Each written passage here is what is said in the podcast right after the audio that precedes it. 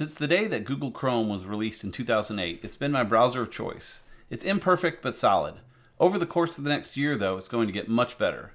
Before we get into that, though, I'm Mickey Mellen, and this is a Brighter Web episode number 29 brought to you by all of us at GreenMellen. Our goal with this podcast is to give you quick weekly insights for news, products, and ideas so we can all make the web a brighter place to be. These might be actual web tips talking about strategy, search engines, WordPress plugins, and UX, or it might be productivity ideas to help you get more done or free up your time to do great things. We also want to thank our sponsor, ClickHost.com. ClickHost provides top-rate web hosting at prices as low as $5 a month.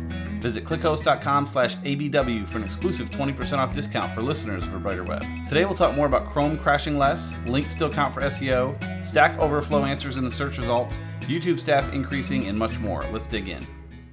If you use Google Chrome, you know that it's a solid browser that regularly crashes. However, when it does crash, it's often caused by other Windows software that's injecting code into it. While code injection can be a dangerous thing, in this case we're talking about normal tools such as antivirus software. Even though it's meant as a good thing for those tools to inject themselves into Chrome, it also is a leading cause of crashes. When Chrome version 66 comes out next April, we'll start warning users about what's going on. In July, when they release version 68, we'll start blocking most software that injects code. In January 2019, when they release version 72, it'll block all apps, no questions asked.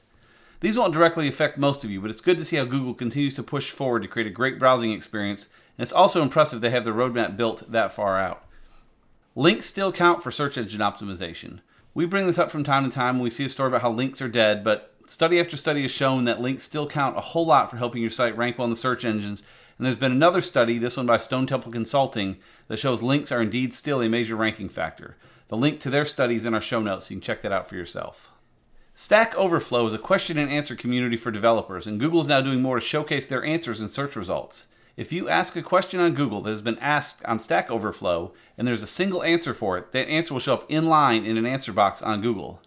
If the question has more than one answer, then it will show up as a carousel with the most upvoted answer highlighted as the best answer.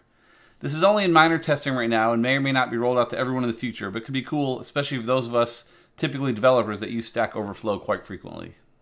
Google is testing related to knowledge answers. If you search for someone famous, you'll now see who they're related to. This is not just personally, but also professionally, if people are co founders of a popular company or something like that. We've not been able to duplicate this test quite yet, but you can find screenshots of it through a link in our show notes.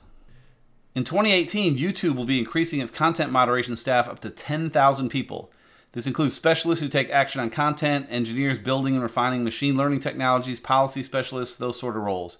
Google's clearly taking YouTube very seriously and managing all that content's quite a job, and they'll have up to 10,000 staff devoted to it next year. So they're clearly taking steps to make sure the content on there remains as it should be.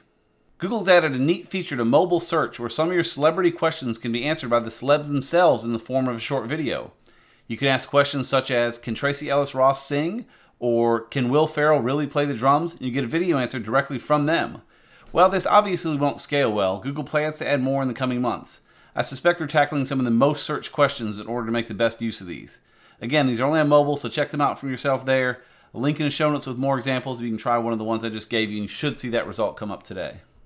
Google has again reiterated that you shouldn't buy links. Google has long said that buying links goes against their terms, you can be penalized for it. A recent article from The Outline dug into how companies buy their way into Forbes, Fast Company, and Huffington Post stories. Google's Danny Sullivan points out the article, quote, highlights the key warning signs of a potentially dangerous contribution. All it wants is a link in exchange for cash, basically a paid link. In short, don't buy or sell links. We've all known this for a while, but some get tempted by it. If ranking well in Google is important for you, though, avoid both sides of this kind of transaction. And lastly, for our tip of the week, last week we talked to you about WordCamp US, the Gutenberg editor, and WordPress TV, and today I have a specific video for you to watch. Morten Rand Hendriksen gave an amazing presentation at WordCamp US about Gutenberg and about the future of WordPress, and you should absolutely watch it. The link can be found in our show notes for you to check that out for yourself. And that's all we have this week. You can find me on Twitter at MickMel, M I C K M E L, or learn lots more at greenmellenmedia.com. And you can find out more about the podcast, including show notes and links, as well as video tutorials and many other resources over at abrighterweb.com. If you're in the Atlanta area, come check out our meetup held three times each month. If you're not in the Atlanta area, we post recaps on the site soon after each meetup. Either way, you can learn more about that at abrighterweb.com slash meetup. Thanks for listening.